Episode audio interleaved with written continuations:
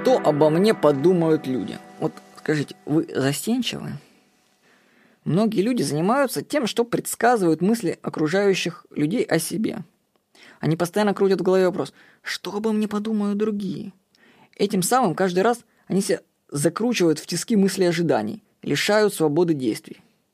Я вам открою супер секрет. Супер. Поймите, никто о вас не думает. Каждый человек думает только о себе. Еще раз. Никто о вас не думает. Дело в том, что мысль, что обо мне подумают, рождается из чувства собственной важности. Да, это замаскированное проявление собственной гордости и понтов.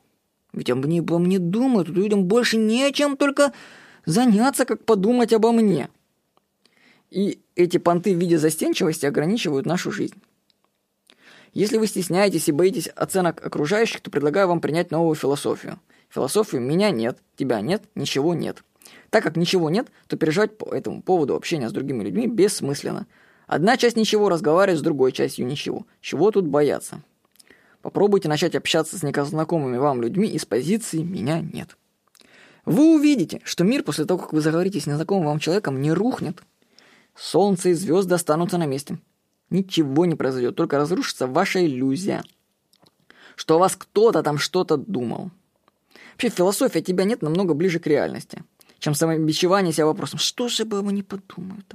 Вообще, прекратите стесняться. Меня нет, вас нет, ничего нет. Расслабьтесь и получайте удовольствие. Кстати, вот недавно прочел книгу «Как выявить психопата». Вот психопатам вообще параллельно, что о них думают. Так что и у них есть полезные вещи у психопата, которым можно научиться.